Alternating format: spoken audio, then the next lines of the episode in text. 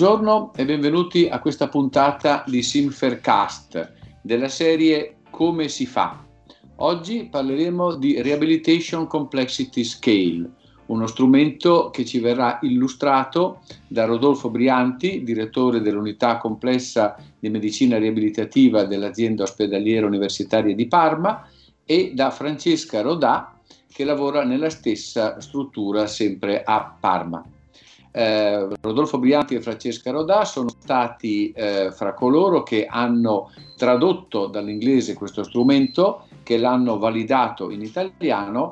e che da tempo lo stanno utilizzando nella loro attività quotidiana e ne hanno diffuso la eh, conoscenza. Quindi li ringraziamo per eh, la loro partecipazione e do subito la parola a Rodolfo Brianti che ci illustrerà gli aspetti generali di questo strumento. Grazie Rodolfo, ti lascio la parola. Grazie Paolo eh, ed un saluto a tutti coloro che usufruiranno di questa eh, nostra presentazione. Il, uh, nost- il, nostro compito sostanzialmente è quello di illustrarvi cos'è e come si utilizza la Rehabilitation Complexity Scale, uh, un piccolo richiamo anche alla uh, sua origine e come mai è stata introdotta, eh, nasce in un contesto inglese e il significato sostanzialmente è quello di eh, identificare e pesare i bisogni eh, eh riabilitativi dei pazienti per fornire un'adeguata rendicontazione per una miglior definizione dei setting di collocazione del paziente. Eh, è uno strumento quindi che non utilizziamo eh, con una finalità strettamente clinica nella costruzione del progetto riabilitativo, quanto con una finalità di tipo più organizzativo eh, per definire meglio qual è il carico di lavoro, per dare meglio un uh, resoconto, una rendicontazione sui pesi e quindi per massimizzare relazioni come costo-efficienza ed efficacia dei servizi.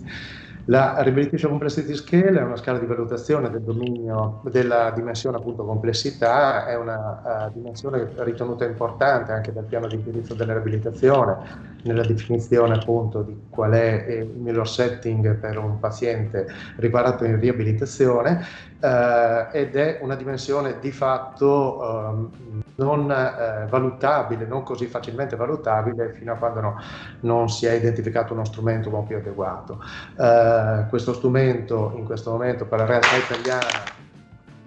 è eh, la Rehabilitation Complexity Scale, eh, ne sono ormai stati prodotti anche altri a livello internazionale, però direi che eh, quella validata che vi presentiamo è a tutt'oggi l'unica presente nella nostra realtà, è costituita da 33 items distribuiti in 5 domini e ha uno score che va da 0 a 22, dove 0 è il paziente meno complesso, 22 invece è la maggior complessità. È eh, molto rapida, i tempi di somministrazione sono abbastanza eh, contenuti, 15 minuti massimo, eh, come vi diceva Paolo Boldrini, nasce appunto da un contesto inglese, quindi la nostra trasformazione, validazione, back translation soffre un po' eh, del contesto in cui è stata prodotta. Abbiamo cercato di eh, trasformarla il più possibile eh, a un uno strumento idoneo alla realtà italiana, ma ci sono alcuni elementi che eh, richiamano abbastanza il contesto inglese. I eh, domini, vi dicevo, sono cinque, sono quelli di cura rischio, bisogni infermeristici, cure mediche, bisogni terapeutici e necessità di ausili. Il layout della scala è costituito uh, da, uh, si presenta con tre differenti colorazioni, uh, le colorazioni in blu sono istruzioni per la compilazione, quelle in rosso sono suggerimenti per proposti per la compilazione e quelle in nero descrivono appunto il contenuto degli item. Il primo dominio di cura e rischio uh, è suddiviso in due sottodomini, appunto cura o rischio, dove il dominio cura descrive il livello di assistenza necessaria al paziente per la cura personale, il dominio rischio è un dominio che è stato aggiunto in questa versione dalla, uh, dal gruppo inglese. Uh, della professoressa Lynn Turner Stokes, che è colei che l'ha creata, per eh, definire i livelli di assistenza necessari per mantenere l'adeguata sicurezza personale in quei pazienti con buoni livelli di autonomia, in grado di spostarsi, con un buon eh, grado di autosufficienza, ma che presentano compromissioni cognitivo-comportamentali e quindi possono mettersi a rischio. Come vedete questo è il layout, eh, vi dicevo in in blu le istruzioni, eh, per ogni sottoscala cercare il massimo livello applicabile sostanzialmente e eh, la definizione del uh, dominio cura rischio è descrivere il livello di assistenza necessario al paziente per la propria cura personale o per mantenere un'adeguata sicurezza personale. Nel caso in cui non si sia sicuri se è più pesante l'elemento cura, l'elemento rischio, sia uno di quei pazienti in cui è necessario anche prevedere un monitoraggio per il rischio, si cerchiano entrambi, come suggerito da, uh, nella, uh, nella uh, parte in rosso, e si andrà poi a identificare quale dei due è risultato essere più pesante e viene indicato solo quello. Uh, questa è la parte relativa al rischio, uh, quello precedente era relativo alla cura. Non entro nello specifico di ogni item, eh, ci dilungheremo molto, ma sono strumenti che poi eh, ritrovate appunto nelle slide e possiamo anche fornire meglio. Il dominio bisogni infermieristici è descritto il livello di intervento infermieristico qualificato eh, per infermiere competenti in riabilitazione piuttosto che un infermiere specializzato anche in interventi più eh, intensivistici. Eh, come vedete a, a destra eh, avete in rosso dei suggerimenti per identificare meglio quali sono le caratteristiche assistenziali di cui il paziente ha bisogno e quindi per rispondere ai quesiti del eh, che troviamo a sinistra, quindi se ci troviamo nell'ambito dell'N1, dell'N2 o uh, negli altri ambiti. Il dominio invece di bisogni di cure mediche descrive il livello di cure mediche richieste per la gestione degli interventi medico-chirurgici, quindi un bisogno di assistenza medica 24, scusate, 24 ore su 24 piuttosto che un bisogno di assistenza medica eh, in cui è necessario un monitoraggio da parte anche di medici con competenze eh, specialistiche, addirittura intensivistiche,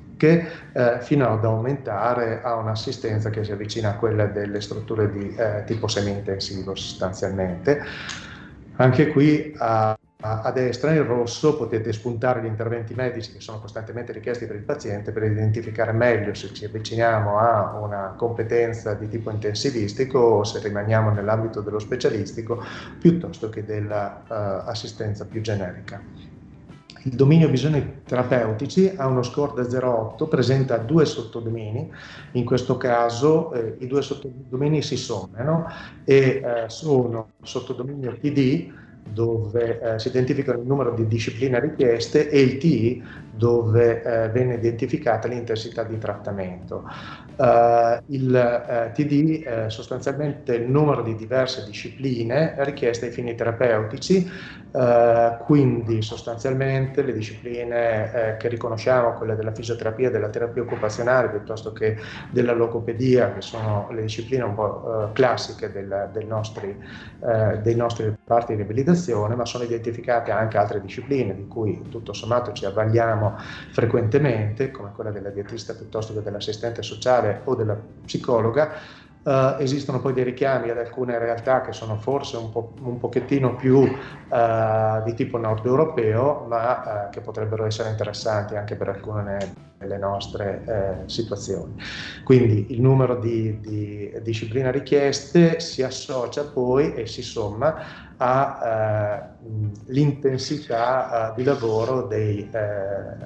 dei terapisti. l'intensità di lavoro dei terapisti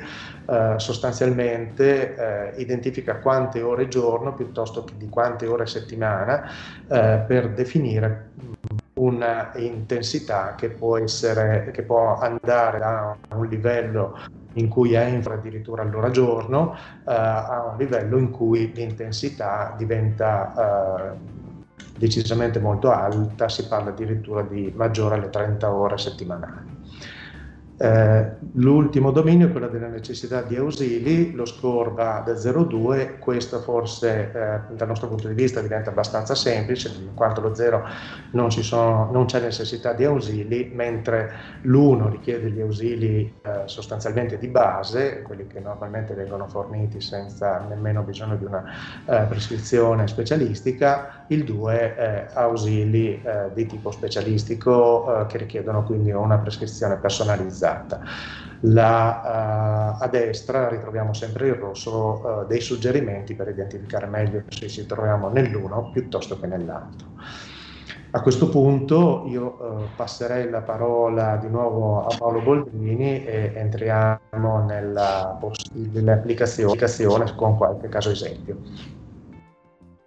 Grazie, grazie a Rodolfo Brianti per questa presentazione generale di questo strumento che come vedete ha delle implicazioni che saranno da valutare anche rispetto alle normative nazionali in tema di eh, setting riabilitativi, ma che indubbiamente presenta dei vantaggi concreti e pratici nell'organizzazione uh, dell'attività quotidiana e chiediamo proprio a Francesca Rodà di illustrarceli con alcuni eh, casi eh, esemplificativi. Grazie Francesca, ti lascio la parola. Grazie a voi e adesso alcuni, alcuni casi che ho l'onore di presentare. Dunque, Partiamo, partiamo, con questa paziente, un caso esempio di una donna di 70 anni eh, il cui accesso in medicina riabilitativa è stato conseguente ad un esito di ictus emorragico fronto-parietale mesiale sinistro. La paziente presenta anche un'infezione delle vie urinarie da capapneumonie. In anamnesi fisiologica si riconosce in lei una fumatrice assidua da più di 40 anni e la paziente ha un po' di difficoltà legata alla visione, quindi ha bisogno degli occhiali, eh, presenta invece in anamnesi patologica un'ipertensione arteriosa da via in terapia, un'ipertrofia ventricolare sinistra, ha familiarità per patologie cerebrovascolari. L'anamnesi sociofamiliare ci dice che la paziente vive sola e ha tuttavia un figlio adulto. Le terapie che la paziente sta seguendo sono l'assunzione di due capsule al giorno di antiipertensivo e poi in trattamento antibiotico. In esame obiettivo la paziente risulta vigile, spazio-temporalmente orientata e anche collaborante. Ha un'afasia espressiva, che però è in evoluzione positiva, presenta un'emiplegia destra, l'arto superiore destro risulta flaccido e l'arto inferiore ha un ipertono estensorio. Necessita di aiuto nell'alimentazione, è dipendente nel vestirsi e anche nell'igiene personale. Per i passaggi posturali ha bisogno della massima assistenza, quindi due operatori in supporto. Il controllo del tronco è parziale da seduta, la, la, la paziente non è in grado, scusate, non è in grado eh, di, di, stare in piedi, quindi non è valutabile la, la stazione retta, è portatrice di pannolone sia, sia di giorno che di notte.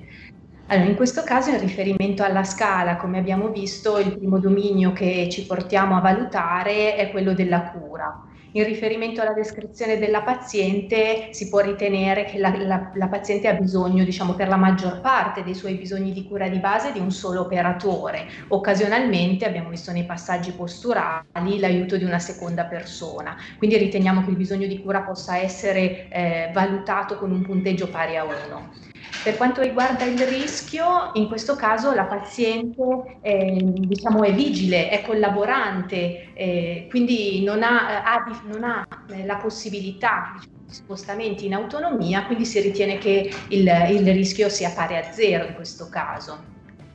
In riferimento invece al bisogno infermieristico, diciamo che per le caratteristiche della paziente è sufficiente una competenza diciamo, di un infermiere esperto in riabilitazione, quindi più che altro legato diciamo, agli aspetti di mantenimento della postura e come abbiamo visto anche nella parte di, di assistenza, nel, nella parte di cura, per cui il punteggio alla, all'item, al dominio infermieristico corrisponderebbe a un punteggio pari a 2 per l'item N. Idem per i bisogni di cure mediche. Questa paziente è complessivamente, eh, diciamo, possiamo ritenerla stabile come, come quadro, sicuramente ha bisogno di una supervisione medica nell'arco delle 24 ore, ma è sufficiente appunto un, un bisogno medico può essere considerato un bisogno medio, quindi con un punteggio di 2. Per quanto riguarda invece la parte delle discipline terapeutiche di cui questa paziente ha bisogno, sicuramente della fisioterapia, sicuramente della logopedia abbiamo possibilità di offrire anche terapie occupazionali data la necessità della, della, paziente e nel momento in cui la paziente vive sola si può prevedere già anche l'attivazione dell'assistente sociale. Quindi inoltre possiamo considerare, visto l'emorragia frontoparietale, anche una supervisione più che psicologica, in questo caso si può considerare un monitoraggio neuropsicologico anche delle abilità cognitive e di conseguenza introdurre anche, in questo caso l'item suggerito è solo psicologia, ma si può sottintendere entrambe le possibilità, quindi in questo caso abbiamo cinque diciamo, discipline eh, consigliabili per il trattamento de- di questo caso e quindi da 4 a 5 discipline il punteggio attribuibile al dominio eh, terapia discipline terapeutiche è pari a 3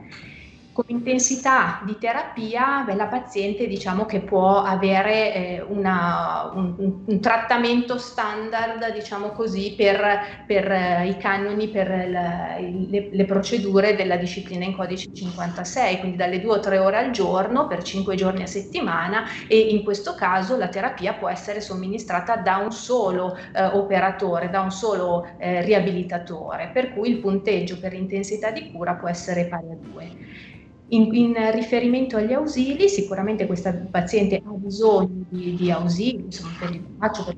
il in, in supporto, tuttavia si ritiene che possano essere ausili di dotazione di base al reparto e quindi in questo caso il punteggio attribuibile è un punteggio pari a 1. Quindi complessivamente nostro, diciamo, la nostra RCS eh, ci porta a valutare questa paziente con un peso di complessità pari a 11, dato appunto da 1 al punteggio attribuibile dal dominio cure-rischio, 2 per i bisogni infermieristici, 2 per le cure mediche, 3 più 2, quindi 5 per i bisogni terapeutici e poi 1 per la necessità di ausili. Questo per quanto riguarda questo primo caso, quindi un caso sufficientemente complesso direi dal, dal punteggio complessivo. Passiamo ora ad un altro caso esempio. In questo caso parliamo di un maschio di 70 anni con un'emiparesi destra, una disfagia per i liquidi, un'eminattenzione destra, una sospetta emenopsia omonima, sempre destra, in esiti di ictus ischemico sinistro. Il paziente presenta un'infezione da Escherichia coli che ha infettato diciamo, le, le, vie urinarie. In anamnesi patologica vediamo che il paziente è obeso, è un ex fumatore oramai da 20 anni, è un iperteso, è un dislipidemico con eh, delle elevate LDL nonostante la terapia ipoglemizzante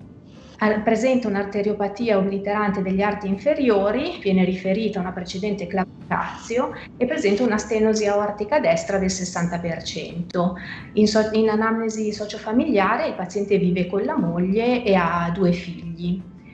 La terapia che il paziente sta assumendo eh, prevede dei beta bloccanti, del sartano, del diuretico, B dell'ASA prende della, della statina, prende dei neurolettici, l'EPBM e l'antibiotico. In esame obiettivo il paziente risulta vigile, è parzialmente collaborante e anche parzialmente orientato ed è disartrico. Esegue a tratti l'ordine semplice per presenza di agitazione psicomotoria. Al torace risulta un murmure versicolare, ipotrasmesso diffusamente con un lieve versamento bibasale. L'addome è, batraciano, è tuttavia trattabile con una voluminosa ernia ombelicale che è in attesa di intervento. L'emiparesi spastica destra e all'arto superiore una minima attività a livello prossimale che viene valutato con un punteggio di 1 o 2 su 5 all'MRC. All'arto inferiore è presente invece un'estensione dell'anca su richiesta e quindi il punteggio all'MRC risulta di 2 su, su 5. Il paziente è allettato da quando ha avuto l'evento acuto e risulta scarso il controllo di tronco da seduto. È un portatore di catetere vescicale, eh, ha necessità del, panna, del, pannolone perché l'evacuazione avviene anche senza, senza richiesta ha necessità di essere imboccato per il pasto semisolido, presenta delle alterazioni del ritmo sonno-veglia e ha anche necessità di essere diciamo, igienizzato a letto. Quindi in questo caso la cura valutata per questo paziente è pari a 3 perché naturalmente eh, prevede molta assistenza, quindi da più di tre persone per praticamente la maggior parte, se non tutti i bisogni di cura di base.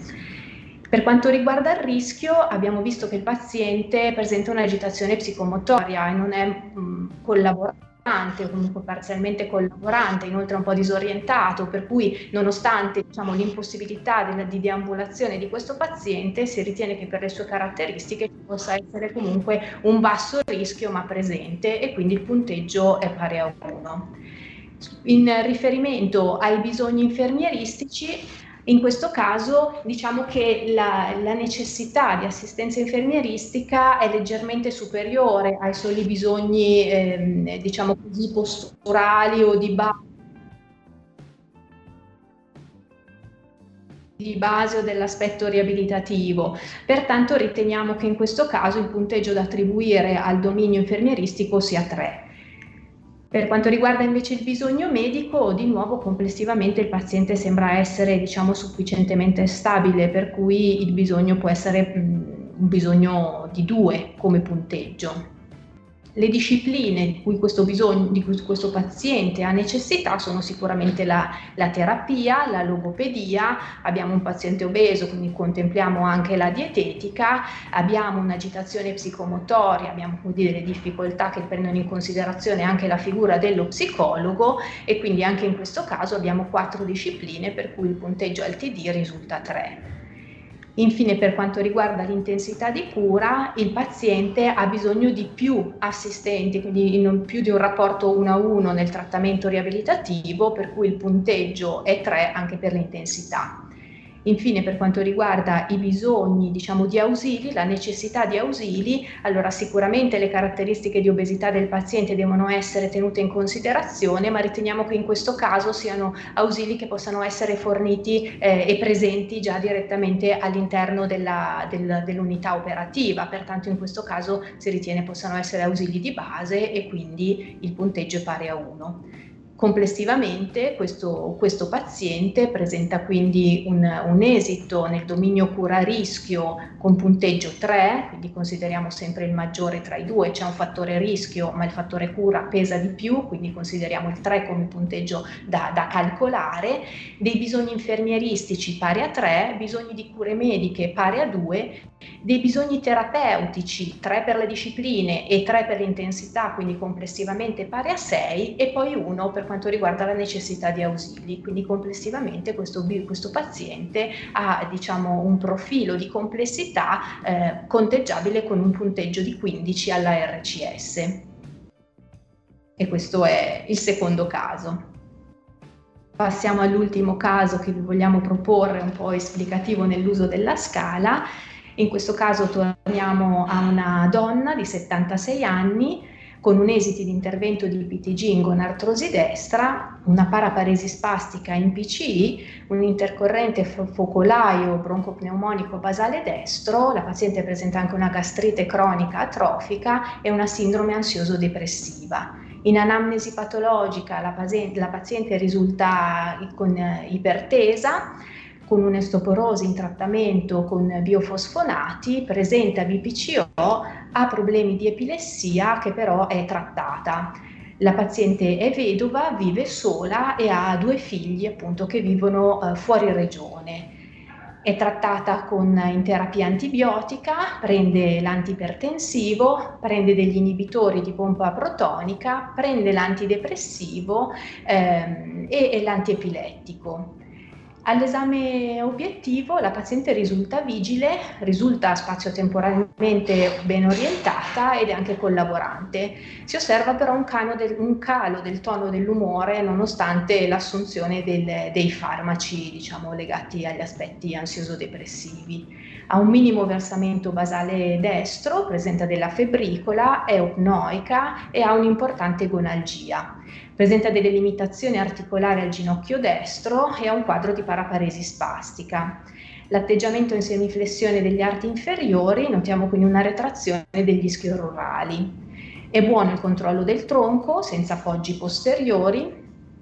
è, potenzia- è una paziente diciamo, facilmente affaticabile, si riscontra una scarsa tolleranza alla, allo sforzo e, ed è evidente l'impossibilità alla deambulazione. I trasferimenti sono possibili con l'aiuto di due operatori e non è in grado appunto di mantenere la stazione retta in, in autonomia. Necessita di aiuto per la vestizione dalla vita in giù. La, la, la, paziente risulta incontinente e ha bisogno, utilizza la, la padella durante le ore notturne.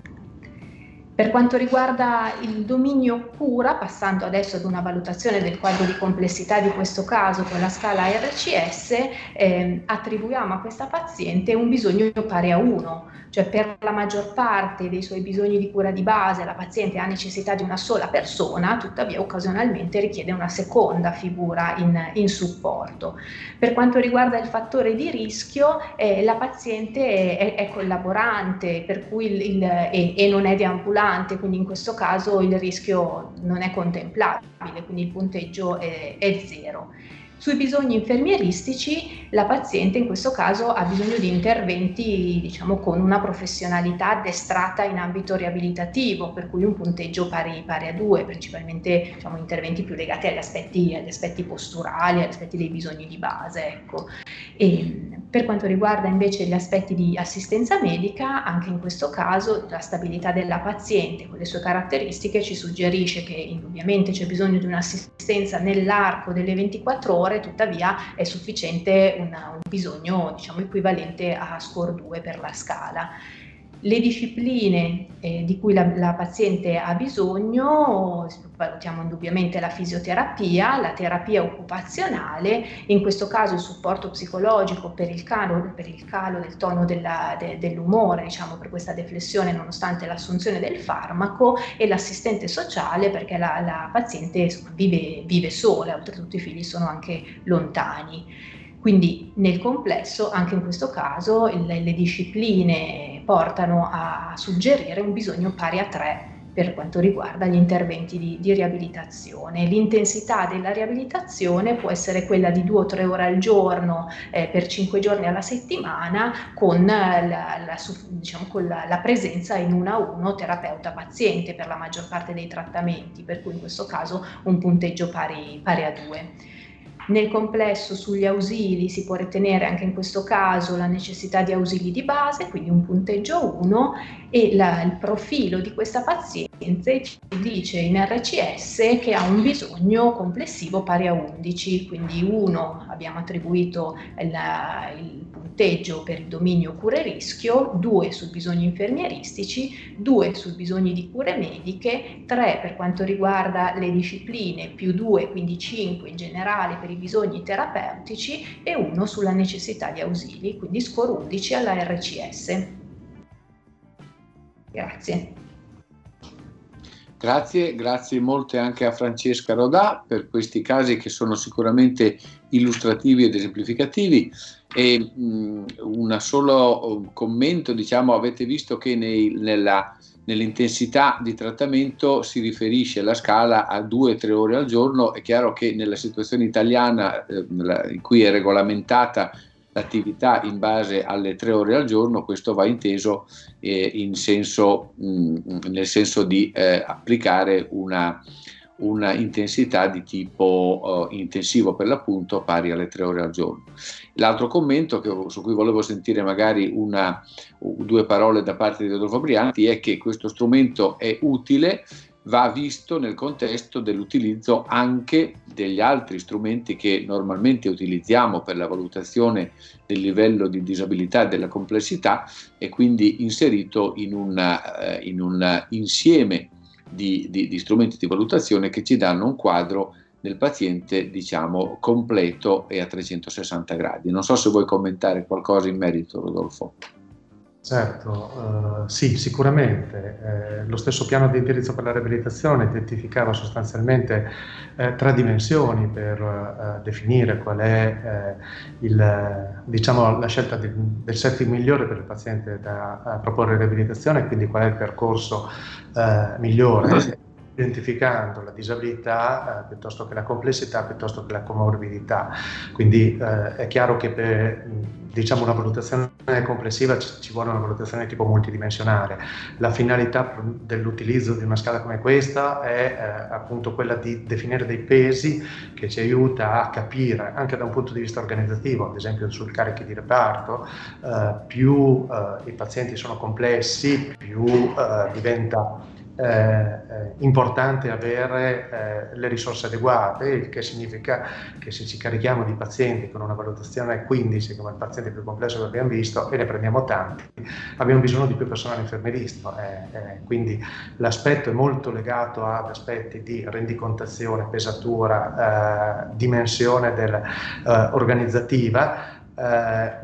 Ovviamente non è l'unico elemento che ci permette di eh, capire qual è il risultato del nostro lavoro, diventa importante anche identificare soprattutto qual è la progressione della disabilità, quindi nella rendicontazione complessiva inserire scale di disabilità diventa uh, assolutamente necessario e capire come sia la complessità che la disabilità sono influenzate da altri elementi che sono rappresentati dalla comorbidità altrettanto indispensabile. Uh, facevo un'altra piccola considerazione rispetto a quello che eh, dicevi tu Paolo, è vero noi siamo legati a una normativa che ci eh, spinge a, fornire in ambito intensivo eh, le, sostanzialmente le tre ore al giorno, abbiamo però visto che ci sono poi discipline aggiuntive che spesso non consideriamo, in una parte dei pazienti, soprattutto il sovrappeso piuttosto che il deficit di controllo di tronco, ci spingono a eh, impegnare più di un terapista, quindi l'intensità descrive anche il numero di personale ed è proprio una pesatura delle risorse che sono richieste per la gestione di quel paziente. E spesso questo risulta difficile da descrivere in altro modo, cioè io metto il paziente due ore in eh, palestra, un'ora eh, con la logopedista, ma quelle due ore in palestra ha bisogno di due terapisti eh, perché ancora non regge il tronco, ancora ha un uh, disturbo di agitazione psicomotoria e nello stesso tempo è in sovrappeso, è, è chiaro che in termini di carichi di lavoro siamo di fronte a un paziente che consuma risorse in maniera veramente importante. Questo tipo di pesatura eh, è fondamentale, sospetti organizzativi di, di contazione, eh, sostanzialmente anche di valutazione dei costi. Grazie, grazie Rodolfo per questa puntualizzazione, ringrazio ancora una volta te e Francesca Rodà e lascio, vi lascio alla prossima puntata di Sinfercast.